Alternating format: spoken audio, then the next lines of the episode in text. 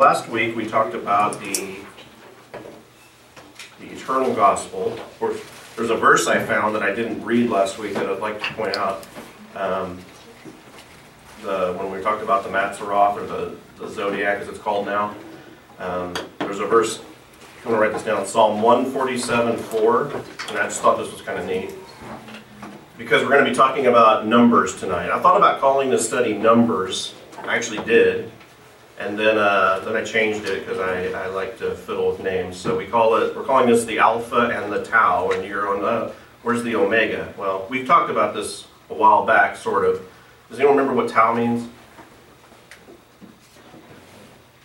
No, no. Uh, uh, what is it? Sorority members or fraternity members in here? No taus. Okay.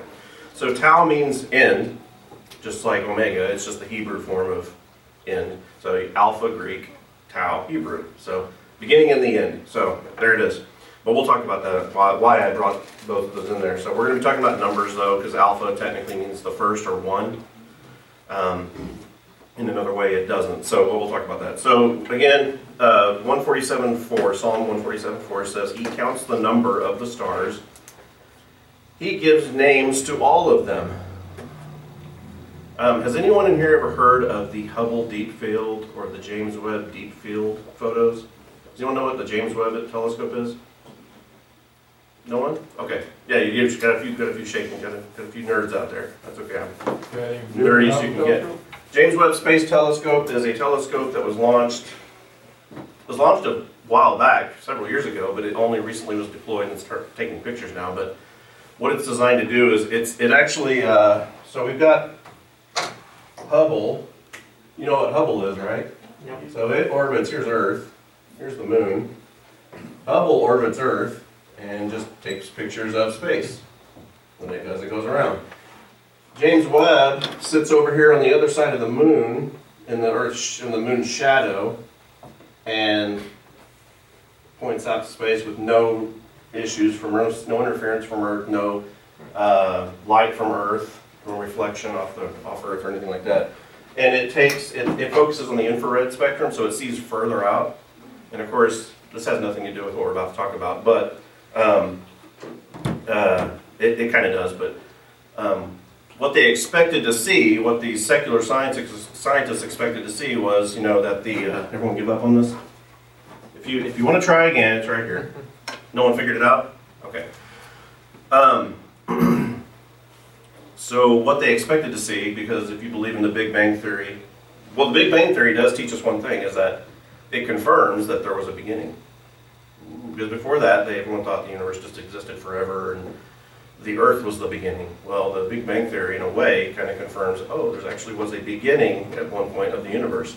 So, not that that's how it happened, but um, what they expected to see were these galaxies that were formed, but not quite formed yet. Young galaxies, big globs of stars, not really, not really anything uniform like we see now. Well, the further out they further out they see, they see mature galaxies everywhere. Big, huge galaxies that are very old. You know, just you know, we don't really know how old they are, but um, so it's changing their view of really everything because we didn't really expect to see that. So some of us are like, well, if you're, believer, you kind of it's kind of obvious. But um, anyway, if you want to check out the pictures that thing said, there's one called the Deep Field. Hubble took one, or took several actually. What it did was it took a picture of an area of space that was just black, nothing there. It just opened. If you're a photographer and you open the shutter, it just lets light in. You know, we've got photographers here. You let more light in, the longer the shutter's open. Well, if you're taking pictures of stars, one of the most difficult and frustrating things is to keep it still and, mat- and lined up with the, with the sky. Well, really expensive cameras, telescopes can do that. Um, so they kept this little tiny, if you, if you held out your hand at arm's length and held out a grain of sand, that's about how big this little dot was. And they held the, they kept the lens open, and if you want to just Google it sometime, Hubble Deep Field or Deep or James Webb Deep Field, um, So if you don't, just so you don't forget, it's pretty cool. Um, you see in this little tiny photo, uh, literally thousands of galaxies. Each galaxy has millions, if not billions, of stars in it. And everywhere you look in the sky that this thing is pointed out in the sky, it just sees galaxies everywhere. Just just trillions and trillions, which is a ridiculous number, but just all over the sky. So well, Psalm 147 4, he counts the number of the stars. Big number. Uh, he gives names to all of them. So that just kind of, as knowing how many stars are out there, and you can't really, uh, can't really fathom that. Um, that's just kind of blows my mind. So anyway, so our goals for this session are to have an understanding of the significance of numerical values in Scripture, or what's called biblical numerology, study of numbers. If you just say numerology, you might get into some pretty weird things on the internet. Um, that's the study of numbers non biblically, and it gets really dark and weird. So, um, we're talking about biblical numerology, so that word needs to be there. We're going to talk about how Jesus Christ is the first and the last, which we've been talking about in Revelation on Sunday morning. Of course, we're going to know that. Or the one and the final number, because there really isn't a final number either way. You know, infinite goes both ways and it never stops.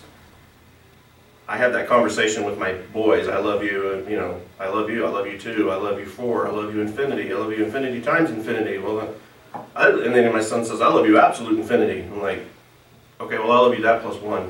And it just keeps going because there really is no end. Once you get into infinity, you can't really go beyond that. So, anyway.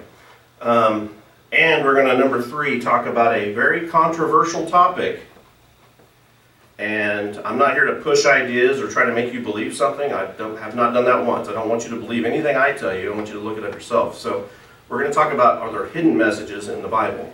And if so, why? So if there are hidden messages, why are they there? If there if if there aren't, well, fine. I'm going to talk about some of these these things that um, these some of these uh, factual uh, artifacts of the Hebrew language that are very fascinating. And if you're if you know anything about statistics, you'll know that this is it, it will blow your mind a little bit. And uh, but the, the cool thing is, is that it just glorifies God. So it just proves it just validates him even more. I mean, anyway, okay. So a reminder before we go on: there is no such thing as coincidence in the in the without God's providential arrangement of circumstances way. So we might think, well, that was a little coincidence. That, but God didn't know that. God knew that was going to happen. Um, yeah, God is not surprised by anything. So, again, Proverbs 16:33, the lot is cast into the lap, but it's every decision is from the Lord. Not some decisions, every decision. There's no such thing as coincidence, and Jesus is in all the scriptures. We've been going over that every week. Beginning with Moses and all the prophets, he explained to them all the passages of scriptures about himself. In all in the scroll of the book it is written about me. That's Hebrews. You examine the scriptures because you think that you have eternal life. It is those very scriptures that testify about me. And there is basically no scripture that doesn't somehow involve Jesus. So, um, so now we're going to talk about Numbers, but the actual book. So, if you want to turn to Numbers chapter 2, you can. I'm not going to read it all. Um, I'm not going to read really any of it. I'm just going to kind of refer back to it. But um, if you want to refer to some of these pictures in the back, I'm going to start looking at some of those pictures, and I'll talk about what these mean. So this is uh, this is kind of a fun little chapter because it's basically when God tells the Israelites to do something so that they can count the number of men they have for the military. That's really all it's about. So, who is numbered? The men of Israel for military purposes. So there's a lot of numbers in this chapter. I'm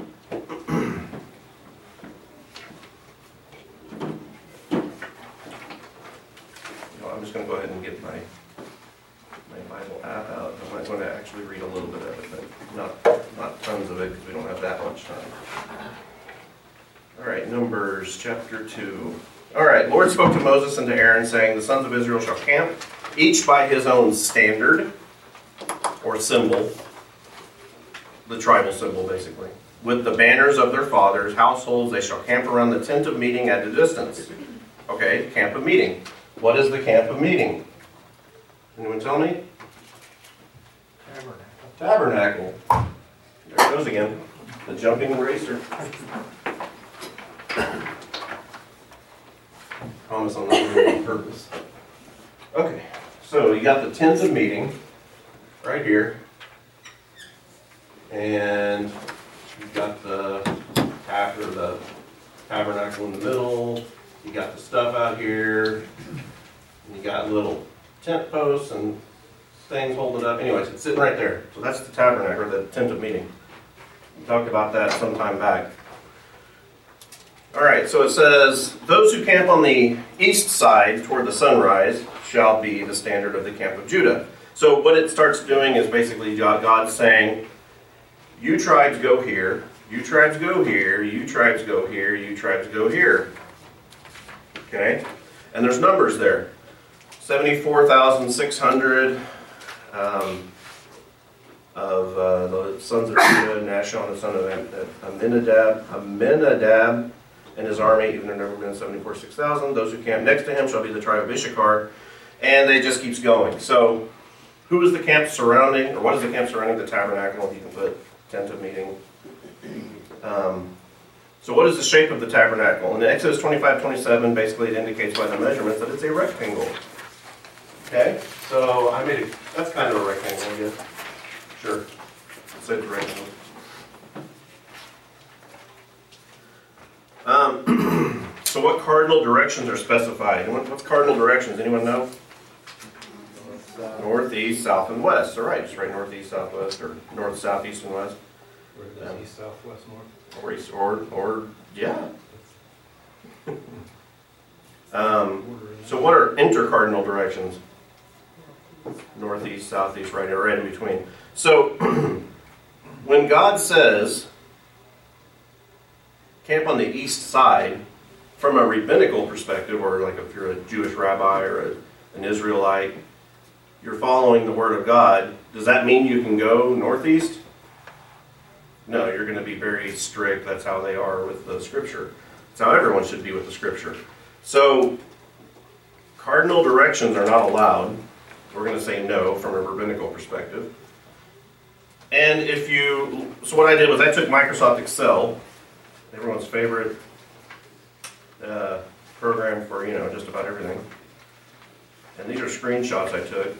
And if you take the, these are the actual numbers.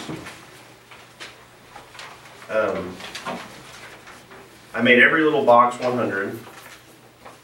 So I don't. It doesn't really say how far apart they can, but it tells them you know northeast, southwest. Don't go to the, the corners basically. And once you start zooming out, now I did make that square in the middle on 11.2, but it might be slightly rectangular. Maybe not. It's not a big deal, but but yeah, I messed up there. So it's not a big deal. It's not going to change anything. But if you notice, what does it what does it form in the? It forms a cross. So from the air, or from the mountaintops nearby, um, some of the people there would see this large cross on the ground. So um, there's a 11.6 is kind of cool because it kind of gives you that that view of what it would actually probably look like um, because they were specifically told where to camp and in what side and um, why, I don't know, but it does form a cross when you add all those numbers up because then there's more on the side of Judah than all the others, and it just happens to form a cross. You know, what a coincidence. So it's kind of cool that we get a symbol of the uh, manner of death in which our Savior is going to go through in the book of Numbers.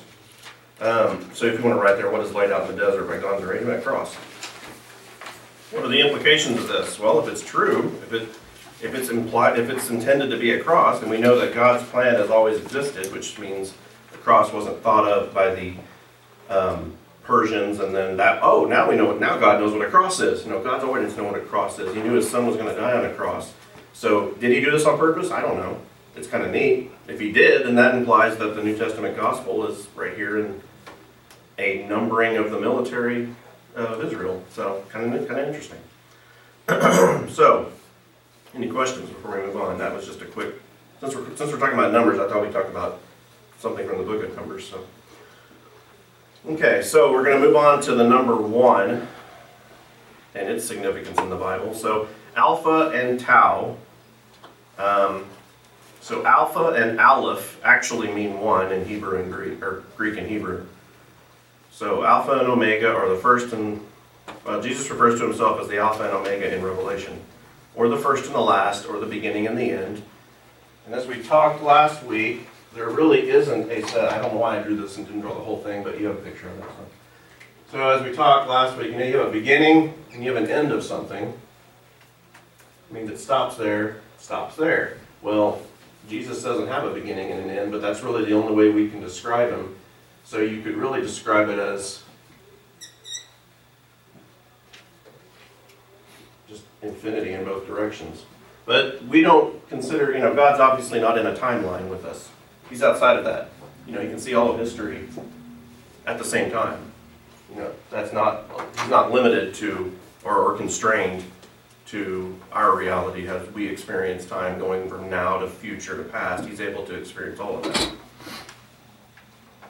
One might argue that it's already all happened, and we're just in this one little part of it. You see what I'm saying? It kind of makes the, makes your head hurt a little bit, but um, the past has happened. We're experiencing now, and the future has already been laid out by God. So one might say, well, all of this has happened. We're just experiencing this part, but I won't go.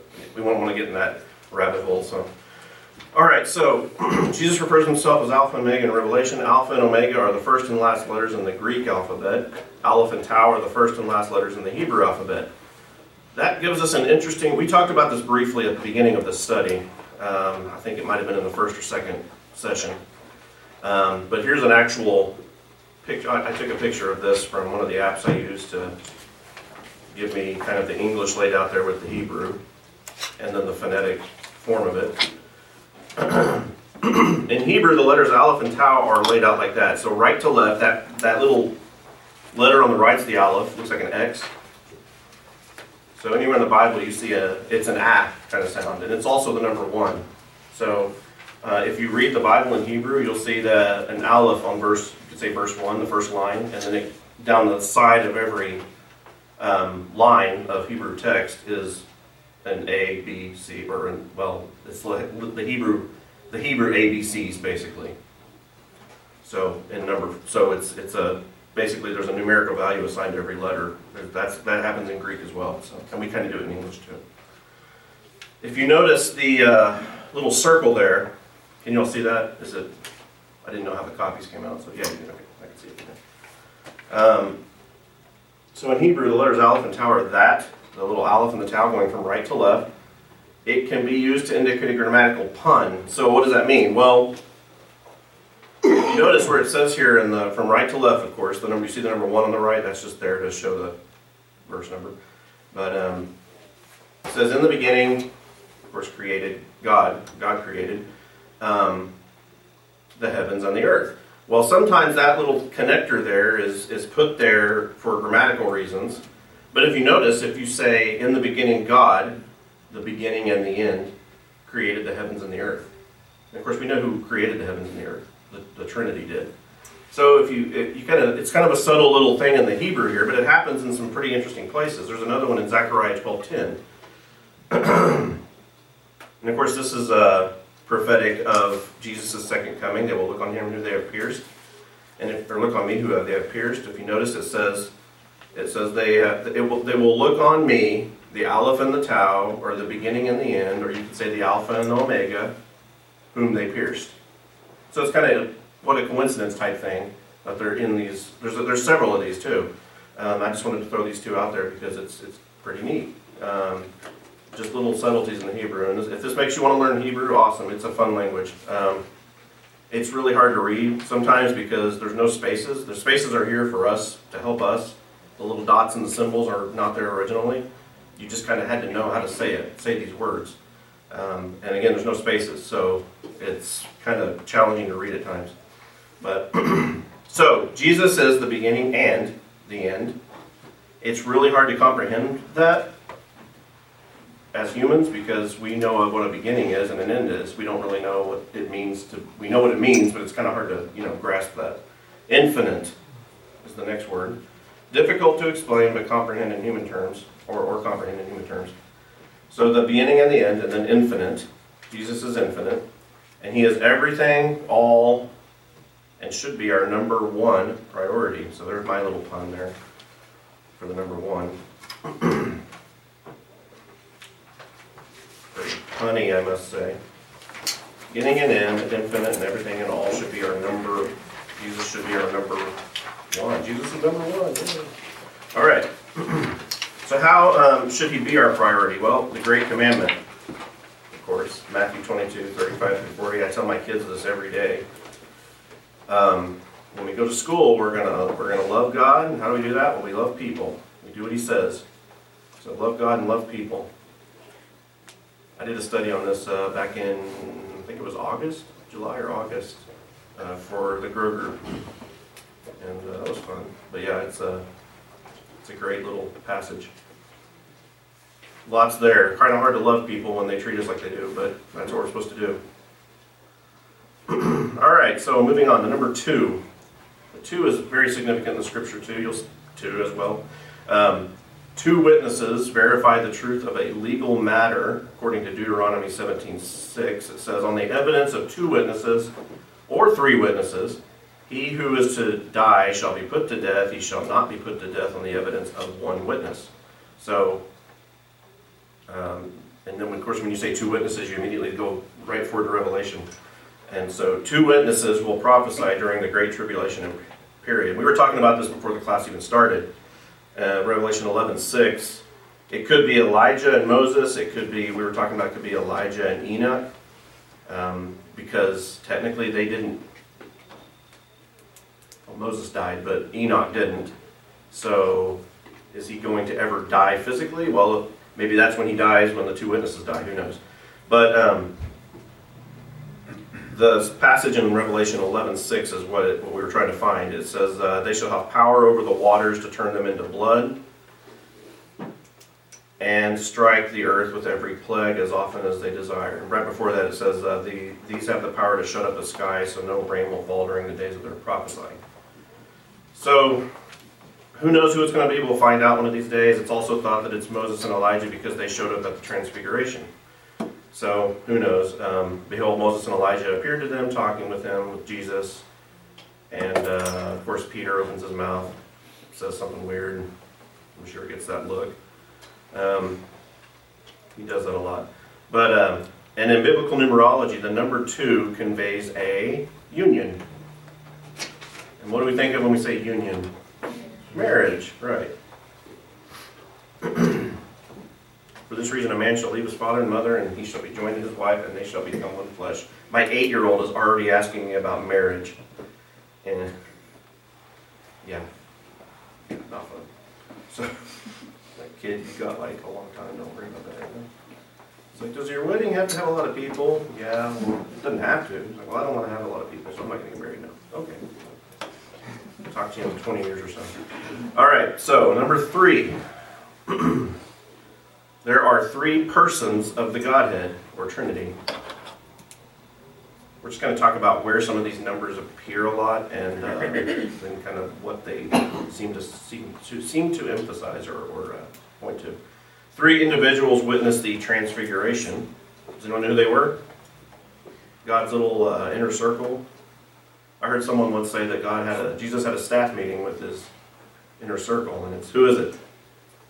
Peter James. Peter, James, and John, right. Or Simon, James, and John. He's not named Peter yet. Well, I don't know if he's named Peter by that time. Um, three gifts, three types of gifts were, were presented to Jesus at his birth.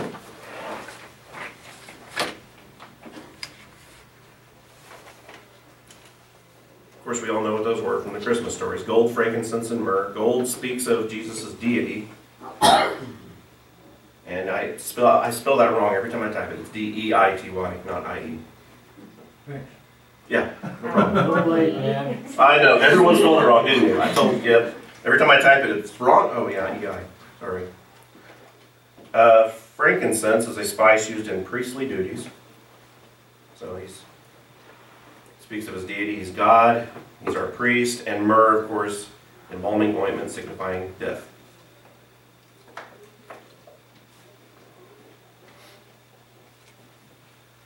There's a, I, I want to say theory. I hate that word, but uh, I don't like that word. I don't like to use the word hate, but I don't like the word theory. But there's an idea that Jesus and Jonah were dead. That Jonah was also dead in the belly of the fish for three days. and that he was resurrected and actually came back to life by, by God himself. Because if you read some of the text, it's as if he went to Sheol, and uh, or the place of the dead, and uh, maybe he was actually resurrected, just like Jesus will be in the future to him. So whether or not he was doesn't really matter. It's just kind of interesting. Um, one of the pastors I talked to about this says, "No, he was praying, and dead people can't pray." So, like, well, they go. I'm sure they pray if they go to, you know, depending on where they go. But um, both places, maybe they should pray. But anyway, that's just one of those conversations you have, and you just kind of laugh about it, and we'll find out one of these days. So Jesus and Jonah were dead, quote unquote, for three days and three nights before the resurrection. Of course, Jesus compares himself to Jonah, as Jonah was in the belly of the fish for three days and three nights. So must the Son of Man be in the heart of the earth for three days and three nights. So, whether or not Jonah actually died, it's not a big deal. I really don't know. I obviously don't know either way. No one really does, but it doesn't. I don't obsess about it. So, it's just kind of interesting. In biblical numerology, the number three represents you could say completeness or the triune or nature of three of God, the triune nature of God. T R I U N E. I'll spell it for you, write it down wrong. The triune nature of God or completeness. Anyone else think of any threes in the Bible? By the way, happy Passover. Three on the cross. Today's Passover. Well, last night. Actually, just it's now Thursday on the Hebrew calendar. So, but yeah, Passover is basically. What'd you say? The three on the cross. Three on the cross. There you go.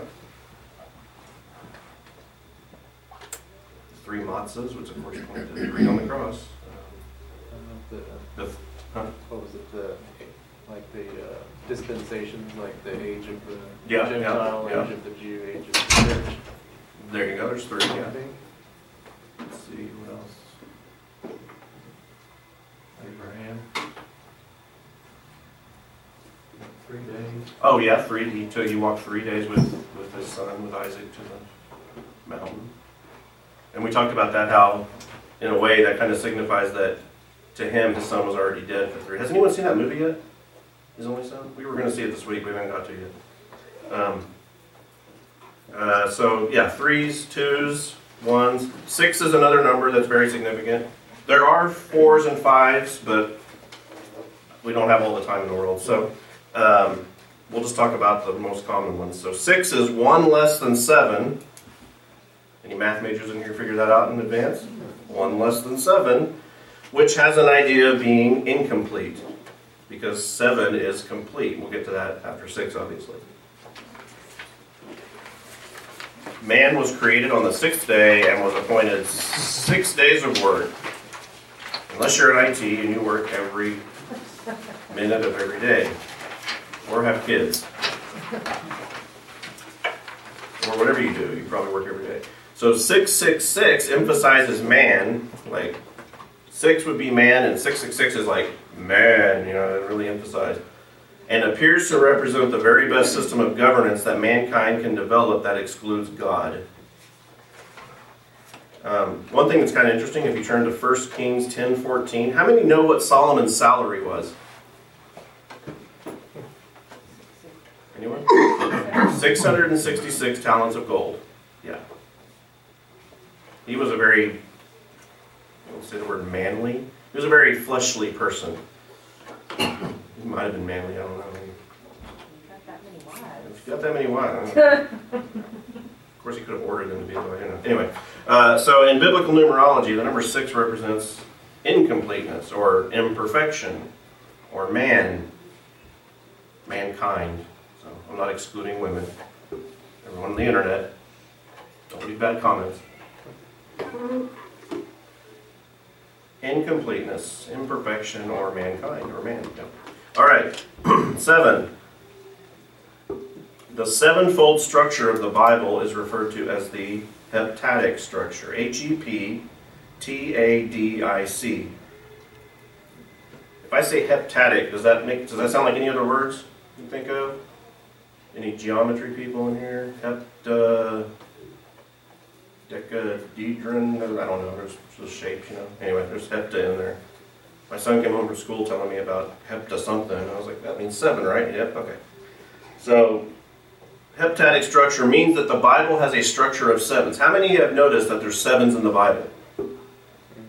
Okay, good. That was that was that was kind of a sarcastic question, but yeah, sevens are all through the Bible. Um, so we're going to start this little section on seven with the genealogy of Jesus.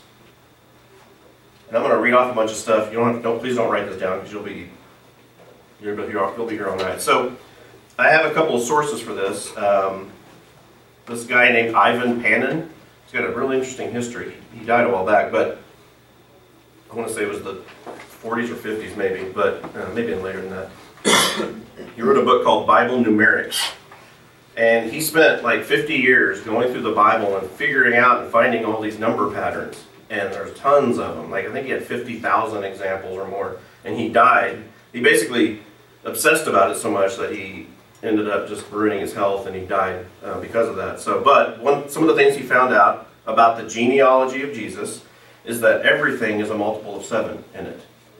So I want you to go home and try to write a little story or a genealogy of your own if you want. You can make up names um, and try to match this criteria and see if it's easy. So you have to have, this is in the Greek by the way, so if you want to do it in English, that's fine.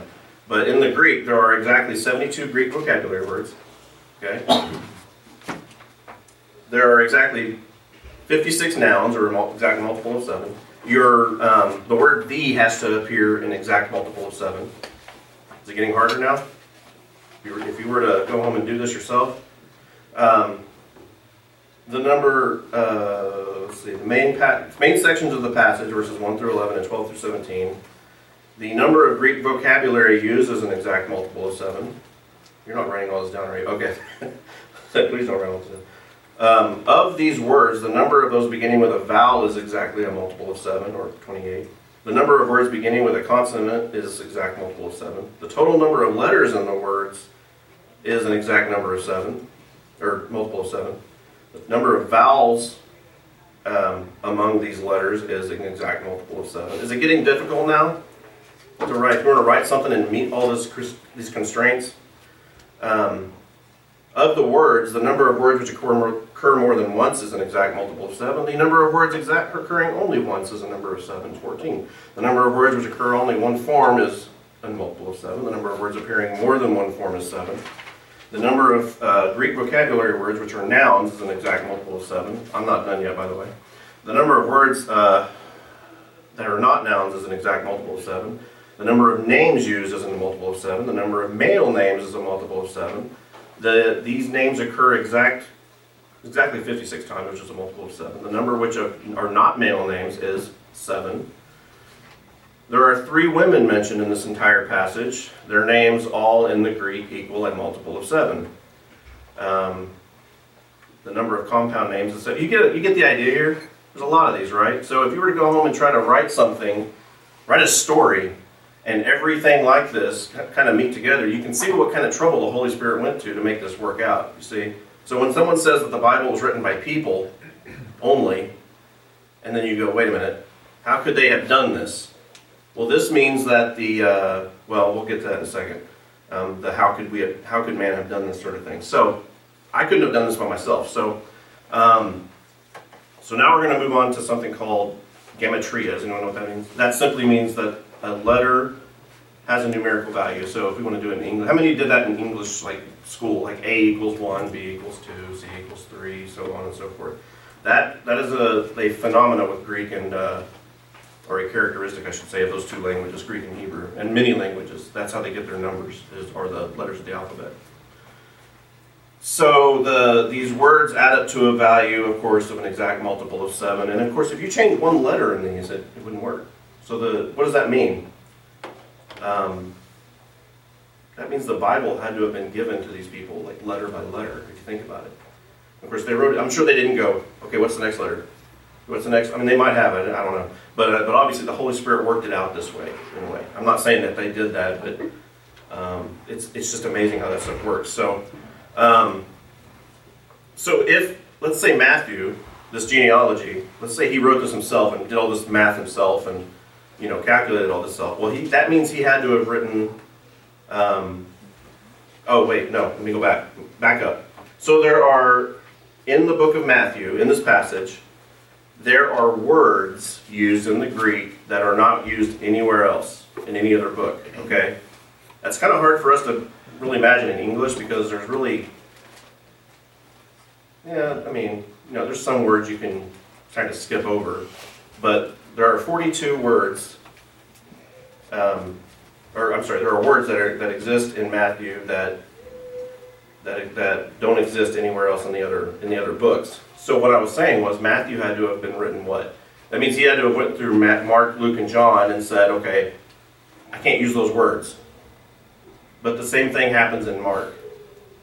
Okay, there's also words in Mark that are not used in any of the other books. Same thing happens in Luke. Okay? There are words in Luke that Luke wrote Luke with that don't occur in Matthew, Mark, or John. Same thing happens in John. And guess what? It happens in every book of the New Testament. There's this weird structure, there's these things that happen where some words are used and aren't word used in any other books, and then they, a certain amount of times, and then they, so it, so you'd have to say, well, Matthew must have been written last. Okay, Mark must have been, okay, every book must have been written last. You see what I'm saying? So, um, so if, if you're into Greek, I'm, I'm kind of studying it. I'm, I'm, I'm better at Hebrew than I am at Greek, but there's a lot of stuff you can do with Greek, a lot more than English. And um, this would have taken a lot of work by people to contrive this. So, all right. So moving past that, we're gonna. I'm gonna go over. Uh, do you have the statistical probability of chance on there? Your sheet? Okay. This kind of shows you how statistics works. So if these constraints that the genealogy of Matthew, or, or Jesus in the book of Matthew, um, if you wanted to say what the, what are the odds of this happening by chance, there's your, your numbers. So of all these constraints, I think I listed 24 of them. Yeah. So if you want to say, okay, well, let's try to meet three of these constraints. Well, the odds of that happening by chance, you just take 7 to the third power, and you get 1 in 343 odds. So if you, you know, take a, a jar of coins that has 343 coins in it, and you pick one out, that's your odds of getting the right coin. So add, add the, do the 24 constraints, you can tell that's a huge number. And by the way, I know how to say this number, I looked it up. Uh, 191 sextillion, 583 quintillion, 231 quadrillion, 380 trillion, 566 million, 414,000. So it's a ridiculous number, okay? There's actually a number in math called the, um, I think it's the, it's called the, um, the value of absurdity. I think that's what they actually call it. And I think it's to the 15th power. Once you get past that, it may be higher than that, I can't remember. Once you get past that number, it's like the odds of things happening are just absurd. That's why they call it that. So, um, anyway, so that's your that's how you calculate these. If you say, well, how do these things get met? Like Jesus um, fulfilling these prophecies, he fulfilled at his first coming, over 300 of them. Okay, um, you can then do the math and see, well, what are the odds of this these prophecies being met by by chance? So. Um, also, when we're going back to seven, of course, uh, Jesus performs seven miracles on the Sabbath, of course. we should all, uh, if you don't know what these are, I've listed them there. Jesus heals Simon Peter's what?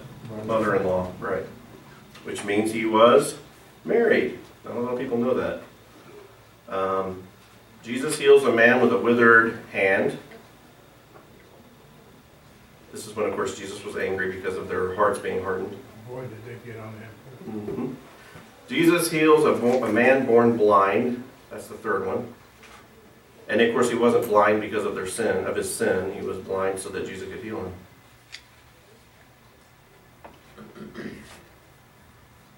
Jesus heals a crippled woman.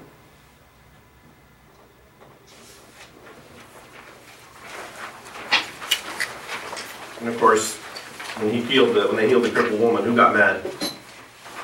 Pharisees, and of course they were the ones that were letting their donkeys drink water on the Sabbath. So, because it was the Sabbath, so Jesus heals a man with dropsy, D-R-O-P-S-Y, or edema. It's like a swelling caused by the water, apparently. That's number six. Jesus drives out an evil spirit. And of course, the spirit showed, like, asked Jesus what he want him to do, because Jesus has authority even over this, the evil spirits. So. Jesus heals a lame man by the pool of Bethesda. And of course, they were angry because of those works on the Sabbath as well. So in biblical numerology, the number seven represents perfection or completeness. You could say God. There's seven of a lot of different things, and of course, we're going to see that in Revelation quite a bit. There's a lot of sevens in there. Okay, number eight. We've talked about number eight a little bit, a few times. God graciously selected eight people to preserve during the flood. And when I say graciously, he he he did this um, and didn't well he didn't bring the flood until the literal oldest man in the world died. So he gave them a lot of time to you could say repent or change their mind about about God. So and then God graciously saved eight people from the attack of the two female bears. Did anyone ever read this story? It's kind of humorous, but it's also kind of terrifying. Um, so it's out of 2 Kings 2. It says 50 men. Let's write 50. Let's do it right here. I'll just write it up here. We're to do some math. Really tough. Oh, that's a terrible color, but okay. Um, now 50 men of the sons of the prophets went and stood opposite of them at a distance, while the two of them stood by the Jordan. And then in 2 Kings 2, that was 2 Kings 2 7. This is 2 Kings 2 24, when the, the climax of the story. When he looked behind him and saw them, he cursed them in the name of the Lord because they were telling him. Does anyone know what they were telling him? Go up, bald head. Yeah. They were basically saying, hey, why don't you go up like your, your friend Elijah did, you know? Be raptured, bald heading because he was bald. And so you don't make fun of bald people. That's what we learned. So the two female bears came out of the woods and tore up 42 lads. What does that equal? Uh, eight. That is a terrible color. I hope it shows up on the video. But anyway,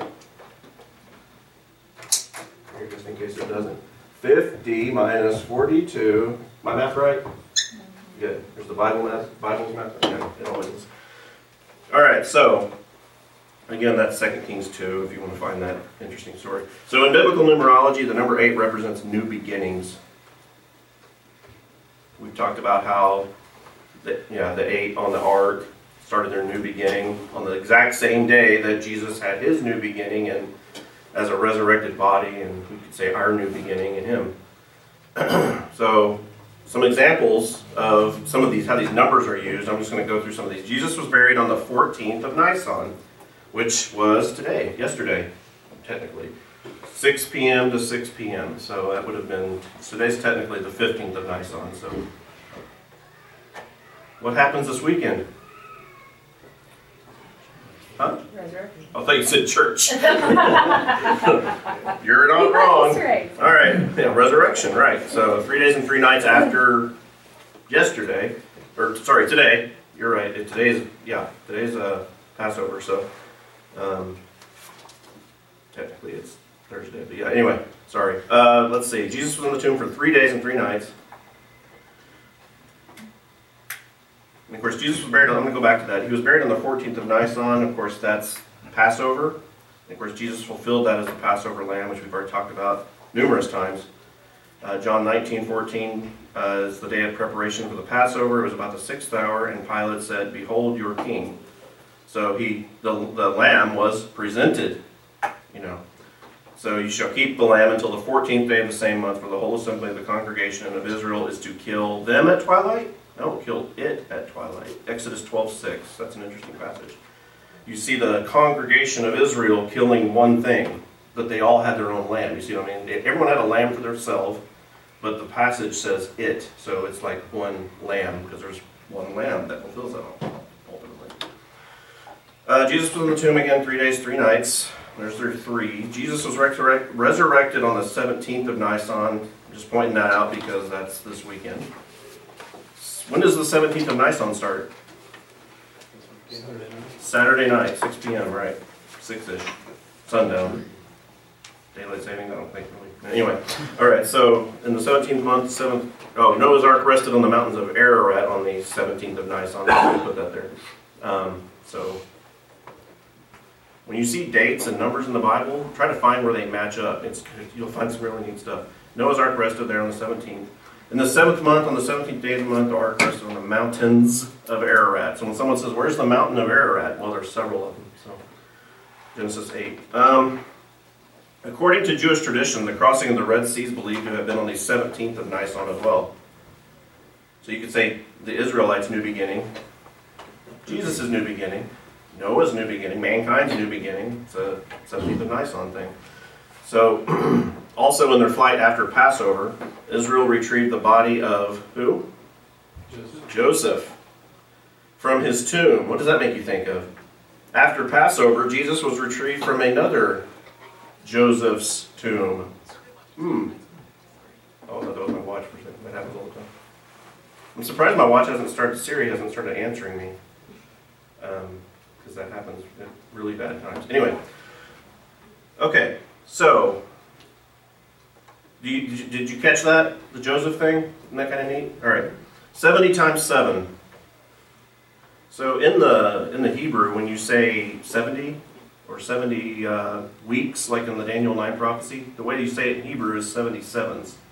70 shabuim is the word, but uh, you would say 77s. It's almost like saying dozens in English, but it's sevens. So the Babylonian captivity was a punishment of how many years? 70 years for not keeping the Sabbath for the land. How many uh, years was the Sabbath of the land supposed to be held? That was that was a set that was 70 Sabbaths during a period of what's 70 times 7? 490. Right. So from the birth of Abraham to the Exodus was guess what? 490 years. That takes a little bit of work because sometimes you'll see oh it's 482 years, but then you'll realize that there were there are seven other years accounted for later, and it all adds up. It, it- it's weird. It all adds up 490. So from the Exodus to the dedication of Solomon's temple was guess what? 490 years. And that's uh, if you want to look this stuff up, it's from number three, Leviticus 25, Second Chronicles 36, my favorite book, Jeremiah 25, not really, 25, 11 to 12.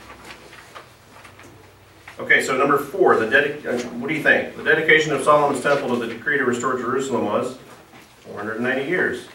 And what is Daniel's 70 week prophecy total? 490 years, right. So the decree, that's the decree, that's number five, the decree to restore Jerusalem, to finish the transgression, make an end of sin, which not all this stuff has happened yet. Because how many years have been fulfilled of that? 483, right. Um, so we still have how many years left? Seven years. So he basically said, You've got 490 years until the decree to restore Jerusalem until the end of time, but I'm not going to tell you about the church. Okay, that's kind of how it happened. So, um, so we're in this little pause right now where the clock has stopped, you could say, and the seven last seven years hasn't started yet. Uh, 70 weeks have been decreed for your people. That's Daniel 9 24, if you want to look that up. Course, number six, Jesus even says in uh, Matthew 18, Then Peter came to him and said, Lord, how often shall my brother sin against me and I forgive him? Up to seven times? And of course, Jesus said, What? I say to you, up to seven, not up to seven times, but to 70 times seven. 400, he said 490 times. Interesting. All right, now I'm going to kind of go fast because we got a lot to cover real quick. We're going to talk about hidden messages now.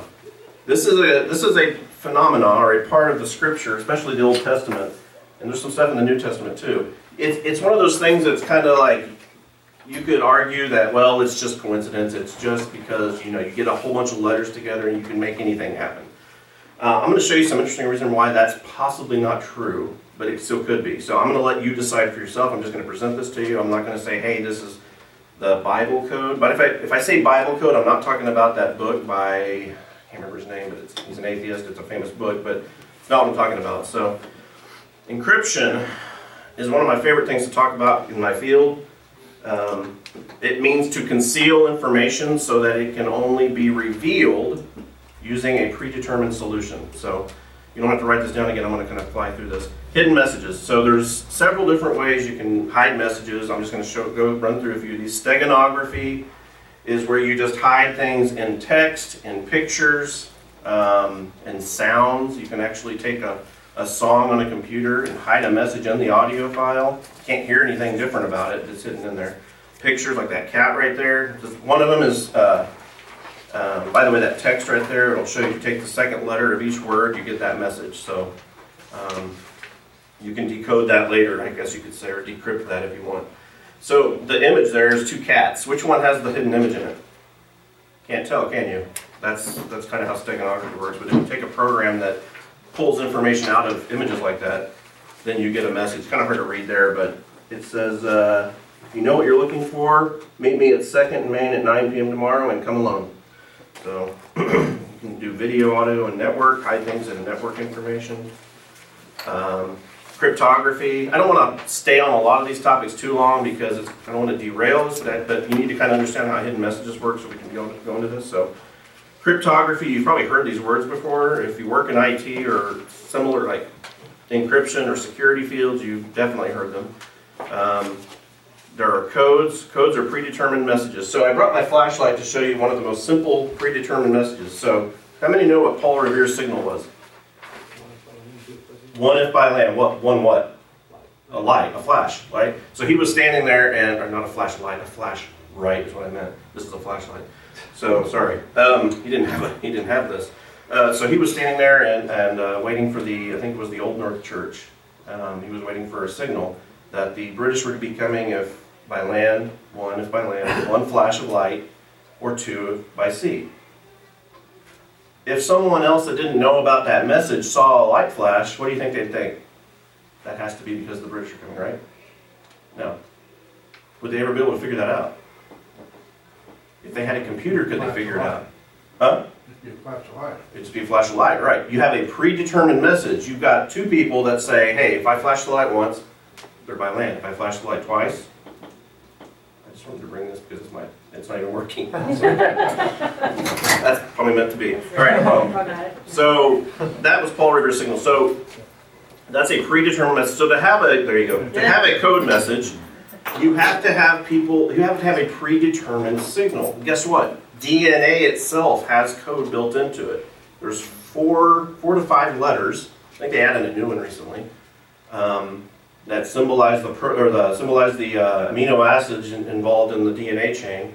That if you when you take DNA and RNA and you synthesize proteins with it, um, it literally is like running code through a like a like the old tapes on computers. How many are old enough to remember those? The old tapes. yeah, right. Uh, you run these tapes through a computer and it reads the code. That's exactly what DNA does in a really, really microscopic level. So there's a code message. So who programmed it? Who, who set up the code?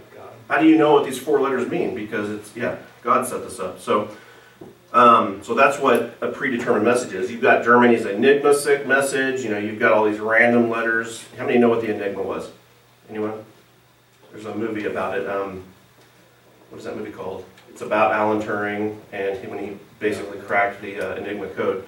Um, it's a really good movie. But um, oh, well, there was Project Ultra. He was involved in Project Ultra. So they just they deciphered the code, but they couldn't tell everybody because then Germany would change the code. So they had to conceal as much as they can, but break codes enough to where the Germans wouldn't get suspicious. And that was Project Ultra. It was one of the biggest uh, secret, one of the most secret projects in history.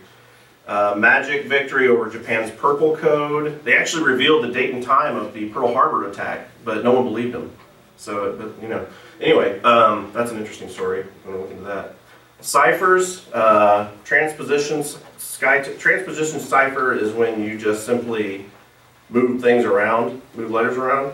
Um, so a skytail, I was going to bring one to show you, but you can make a skytail. It's fun. You just take a long strip of tape or paper, and you just write a bunch of, and you wrap it around something like a water bottle or something you can. Usually it was a staff or something that these people had. They would wrap it around the staff, and then the letters would line up, and you would have a message written on it, just like this little picture here. Send help. That's what it says, by the way, not send or yeah help. It says send help. So that's Skytail, but it's really easy to crack, obviously. So there's another one called Rail Fence. Uh, you got your cipher text, which is your encoded text, and then once you uh, line those up a certain way and um, you have your keyword there, which is darkly. I know none of this may not make sense right now. It's okay. We'll talk about it later. I just don't have much time. Um, you take the word darkly, you alphabetize it, and then that gives you the sequence in which you add these letters up. And then if you notice what it says there at the bottom, Cinderella, be home before midnight. There. So you can figure that out later. It's, it's a lot of fun to do cryptography. Find through hidden message. I have a picture of me and my son doing a, a Cardano grille, which is what this is, by the way. So we'll talk about. I'll, don't ever figure this out. Okay, I'll talk about that in a minute. Substitution. That's when you take letters and you substitute them for other letters. That's actually what we use today in our encryption on for web browsing, SSL, stuff like that. Um, DES, A, uh, AES, stuff like that. Codes are used for a really quick substitution. It's a very complicated, but monoalphabetic. The Caesar cipher there. You have a ciphertext and then the plain text. So plain text is what you can read. We're going to call the Bible the plain text because you can read it and it makes sense. Code that or text that you read that doesn't make sense is typically code because it's encrypted, right? Okay, so does, does everyone understand what plain text is and encrypted text? Okay, just make sure because I'm going to say those words a lot. So if you notice ciphertext there, it's just one-on-one mapping. Uh, it's where you take the letter and um, well, on the ciphertext for Caesar, it's, uh, I think you just take the letter back a couple. You have to have a key and then you pick how many spaces you want. Well, on the, well, on the Caesar one though, all you do is you just take a letter back one, or is it two- one or, I thought it was thirteen. maybe it's thirteen. Yeah, that, this is a fascinating book. That's what the ciphertext says if you move those letters into the, and they all move the exact same amount. So that one's kind of easy to break too. But you typically don't put your ciphertext in the form of the plain text. You just put it in like blocks. So it doesn't, it's not obvious that this is four letters, this is two, you see what I mean? So one-on-one mapping, it's kind of the same way. It's when you, you take your plain text and then you, uh, you just line it up with the different alphabets. So you typically have a book with the different al- code book, basically. Then you have the Cardano grille. This is this one. That, my son and I are making one right there. If you look, I, I just took a hole punch. Or what I did first, you see the, you see the, does it show up very well? Or is it just, is it kind of hard to see? Okay. So, um, if you see on that right piece of paper there, I just wrote a bunch of letters, but, actually I didn't do that first. What I did was I cut out the holes, and then I wrote a message on the paper, and then I took the grill off, or the thing with the holes on it, and then I wrote a bunch of letters around it. Okay? So if you put the grill over it, it says, I love my babies. So that's my son sitting there figuring it out and teaching him how to do encryption, so that was a lot of fun. So that's what this is. I'll just show you real quick. This is a Cardano grille, but if you notice, I made it really tough because I wrote every letter about the same way, and you can't tell if that's an I or an H, but that's actually an I. And what you have to do is take this grill, and you you have one for yourself, and then you give one to your partner on the other end, or the spy, or whoever you're sending your message to, and then you send this to them, and then the way they're not going to know what this means, hopefully. Um, it's kind of once you start figuring that this is a Cardano grille, though, then it kind of becomes easier. So, but if you notice, I'm trying to remember which way I had it.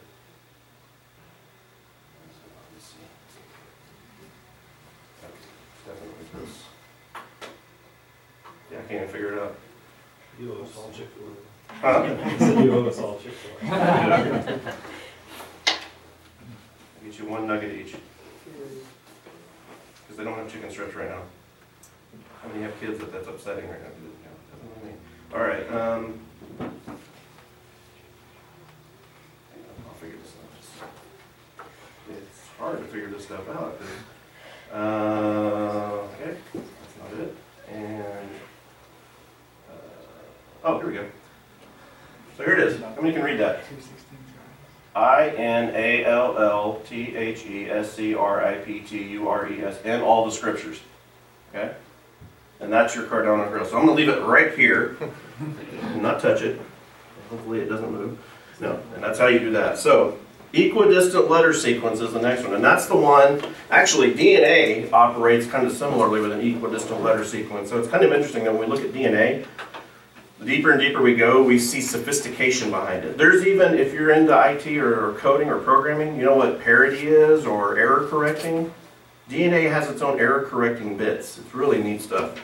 So, equidistant letter sequence is simply taking letters and I'm going to erase this purple and mess behind me. Um, so if you say, well, I've got an example right there. I'm not going to write it down. So similar to Cardano Grille Cipher, but fixed letter sequence. So it's not really a code to hide. It's really a code to authenticate. Um, and we'll talk about that. So you have a fixed sequence letter of skipped letters, not very good for secrecy, but can be used to authenticate a source. So their ciphertext says, well, and I wrote this one, well, just leave us beam up these. I mean, it doesn't make much sense. But if you knew that the code word or the key was five, you take every fifth letter, and what do you get? Jesus. So that's that's how it works. That's equidistant letter sequences. That being said, are there hidden messages in the Bible? This is a really tough question to talk about because people will immediately just get mad. No, there can't be. Well, okay, that's fine if you feel that way. Um, what about things we've already talked about? Like these types, these the Akedah, the you know, all these things in the Bible that are mysteries and then revealed later in the New Testament. Were those are those hidden messages? Technically? There's actually a verse by in Proverbs 25 2 that's kind of interesting. It says, It is the glory of God to conceal a matter or hide a matter, or you could say encrypt a matter, you know, hide something, but the glory of kings to search out a matter. And that's, I just thought that was kind of neat, so I threw that in there. Um, so why would God hide messages in the Bible? Let's say they are there are hidden messages. Well, first of all, the ones we've already looked at are technically hidden because we didn't. Some, I mean, how many knew all the messages we've talked about are in the Bible? There's a lot of stuff that's like, oh, I didn't know it was there because it was what? It was hidden, right? Um, and then the Holy Spirit reveals things about the Scripture all the time. So. Uh, if you're not a believer, everything in the scripture is really hidden to you. It doesn't make sense, right, to an unbeliever until the Holy Spirit eventually reveals it to you. So, um, so why would God hide messages in the Bible? Well, two reasons: to authenticate the author, or basically prove who the author is, and to glorify Him. We're going to show how some of these work because they're really neat.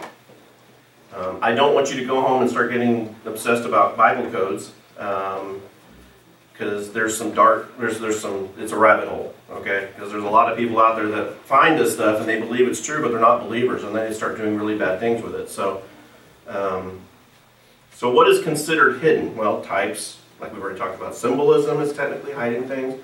I mean when you have something that symbolizes something else and then like you've got a serpent on a pole to heal your people with snake bites what does that mean? And then what 2000 years later jesus says oh that was me. That was that was me on the pole. I'm, I'm you know so that symbolized me, is what he's saying. So that's a concealed code, you could say, or concealed message revealed later by Jesus. So prophecies, technically, some prophecies, especially Revelation. How many think there's hidden messages in Revelation? Just a few, right? Um, and then, of course, codes. So we're going to talk really quickly about some of these. If you want to talk about it after, we can. Um, there was a rabbi in the 16th century that said, his name was Moses Cordovero, he said the secrets of the Torah, or the first five books of the Bible, are revealed in the skipping of letters. That was something he said. So I want you to think about something though. Rather than just finding random, you can take any book and look through it. Any, you can take a dictionary for goodness sakes, and just find little words and you know crossword puzzles are like that. You ever taken a crossword puzzle and found words that are in it but aren't in your little list? I mean that happens all the time, right? Well, I'm going to talk to you about that, but it's also clustered with the plain text. You remember I said plain text was what the Bible says. You've got in the beginning God created the heavens and the earth. That's the plain text. Well, encoded behind it is something else that fits what that Genesis passage says. Okay, so we're going to talk about that. So first of all, we're going to talk about what's called the Torah codes.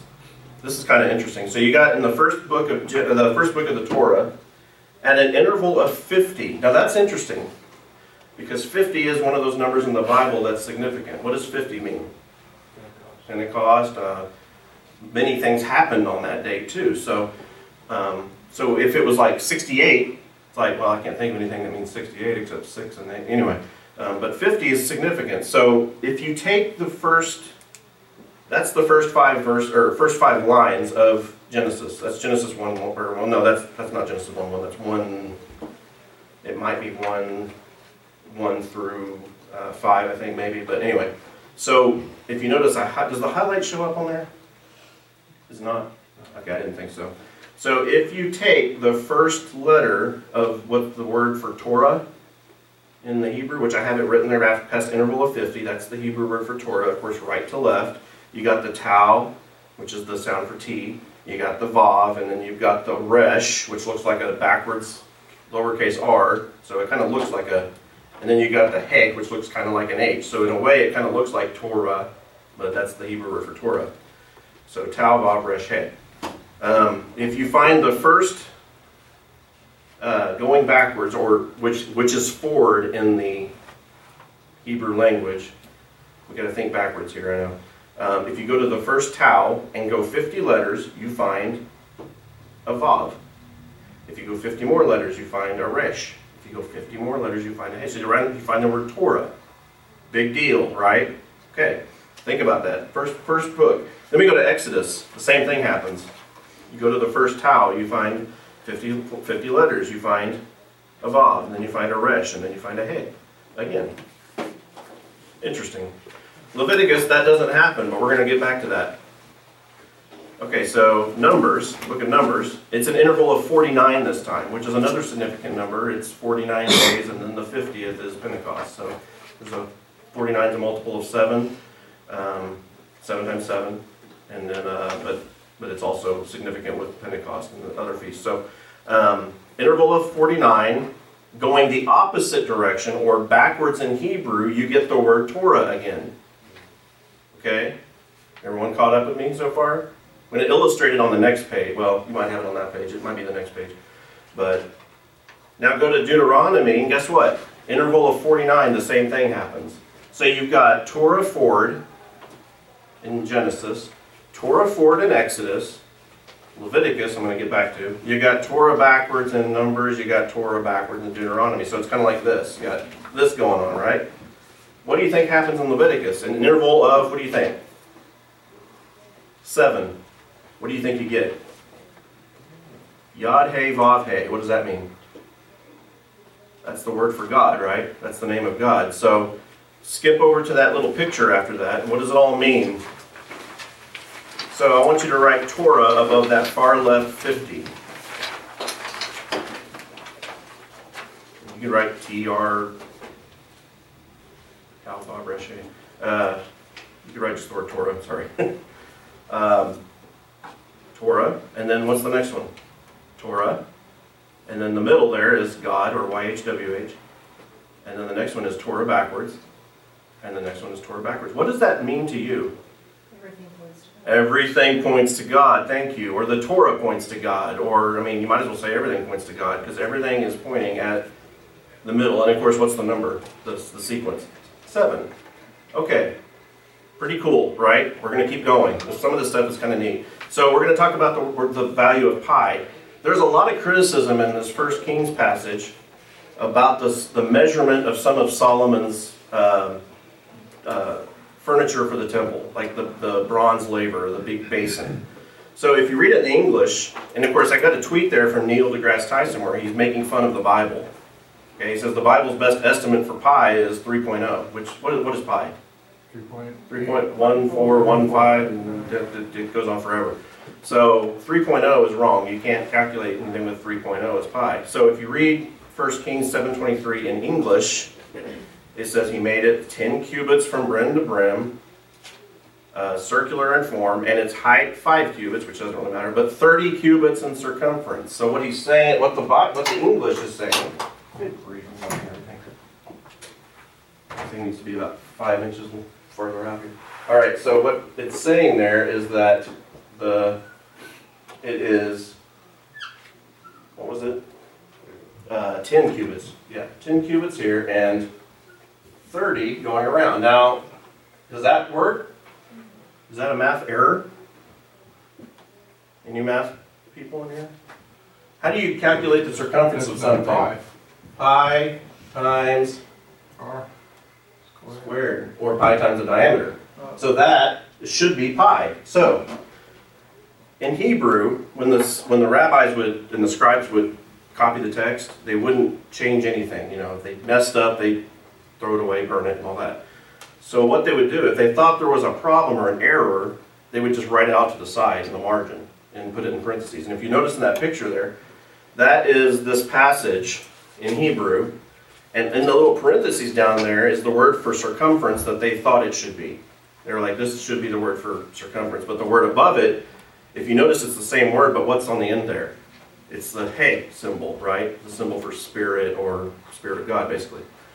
So what the what you do is they just say, well, this is what we think it is, but this is what it actually says. So now let's do the math in that next section. If you take the numerical value for these two words, for the for the one that's in the Bible, it's 111, or the stated value. If you take the numerical value for the one in parentheses, or the one that they wrote off to the side, it's 106. Now, if you take the ratio of two and, and do the pi calculation times three, what do you get? You get pi down to 10 thousandth of a, or the, or the to the 10 thousandth value. So you don't get three, you get 3.141, which is actually more more accurate than the current pi calculation at that time to like the, the, the, uh, the uh, uh, Egyptians and so forth. So, coincidence, maybe, who knows? But if you assume that 1.5 feet or 18 inches is a cubit, you can get the exact measurement of his basin, which was about 47 feet in diameter. So, kind of neat. All right, now, Jesus in the codes. This is why we are talking about this. So Genesis 1 point, 1.1, 1, I'm talking about math, 1 1. um, talking about pi too much. Genesis 1 1 says what? Teaching it to my youngest right now. In the beginning, God created the heavens and the earth. Um, encrypted behind it, it says Yeshua or Jesus is able. I'm just going to throw these out there. They're kind of neat. They may just be coincidence. I'm going to let you guys decide that. I'm not going to try to make you think this all is legit, but it's, it's kind of neat because it points to Jesus. Genesis 3. This is when God killed the animals and wrapped um, uh, Adam and Eve in skins to cover their sin, or cover their bodies, um, but in a way covering sin by the death of an animal. Behind that is something that's kind of reflected in Matthew 121. He will save. Matthew 121 says, when uh, she will bear a son. You shall call his name Jesus, for he will save his people from their sins. So it's kind of neat. All right, Zechariah 11 12. This is where the betrayal price of 31 pieces of silver is predicted or prophesied. Uh, behind that is predicted is, is encrypted Yeshua or Jesus.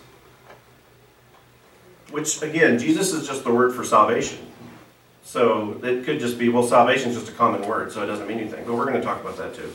Ruth opens with Yeshua, or Jesus. Daniel 9, Yeshua.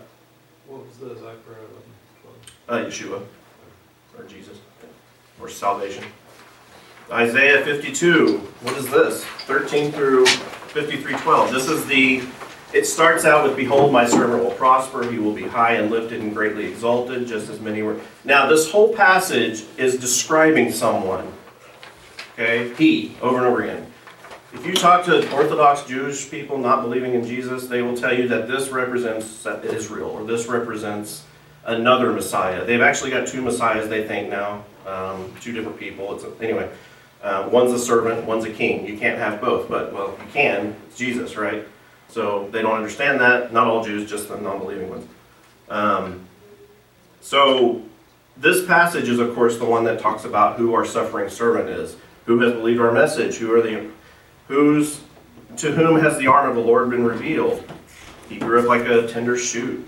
Who is this person? Who do you think it is? Surely our griefs he himself bore, our sorrows he carried, yet he himself esteemed him stricken, smitten of God, and afflicted. All of us, like sheep, have gone astray. Each of us has turned his own way. The Lord has caused the. Who, is, who in the world is this person?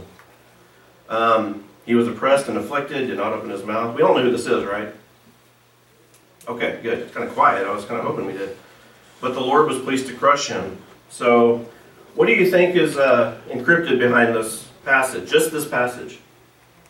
Yeshua is my name. So, when you ask, who is this? There's your answer. I think.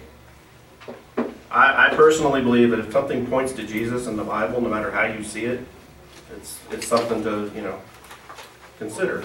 So you may not think that, that's fine. No problem. This is just kind of, these are some neat things. One more example. This one's kind of neat. You remember we talked about the Hamoyadim for three days, actually. Uh, what does the Hamoyadim mean? Does anyone remember? This is one of my favorite uh, examples, by the way. God's appointed. God's appointed times, right, or seasons, right. So the word doesn't isn't used that often, but um, of course we spent three lessons on it, um, talking about all the feasts. Genesis 1:14 says, this is the passage where the word Hamoyadim is first used. It says, "Let there be lights in the expanse of the heavens to separate the day from the night, and let them be for signs and for seasons." That's the word, and for days and years. Okay, so does anyone remember how many festivals of Moses there were? Seven, okay. How many, let's, let's add this up. Let's just write seven. Let's make a math problem. Everyone's like, I didn't sign up for this. Um, how many total festivals of Israel exist? Remember? Nine, right. So write that down. Let's add this. This is going to be an addition problem, by the way. How many Sabbaths are there based on Leviticus uh, 23? Okay, remember there were weekly Sabbaths. How many of those were there? Okay, I'm sorry. Let's. Okay, the seven and the nine. This is when the math problem starts. Sorry, take out the seven and the nine. I was just asking that. So we're gonna. St- I'm sorry. Start here. So there were 52, right? 52, and of course the the days of the Sabbath for for Passover were seven, right? You got Passover, unleavened bread, and then first fruits. That's seven total days there. And then you got the festival of weeks. That's one day. So 52 plus 7 plus 1. Festival of Trumpets is how many days? One. It's two now, but it was one then. Day of Atonement is how many days? One day. It's Day of Atonement. Festival of Tabernacles is how many days? Seven. And then the last uh, eighth day of assembly after Tabernacles is called the Shemini Atzeret. It's one day. So what do you get? 70. Very good. Okay.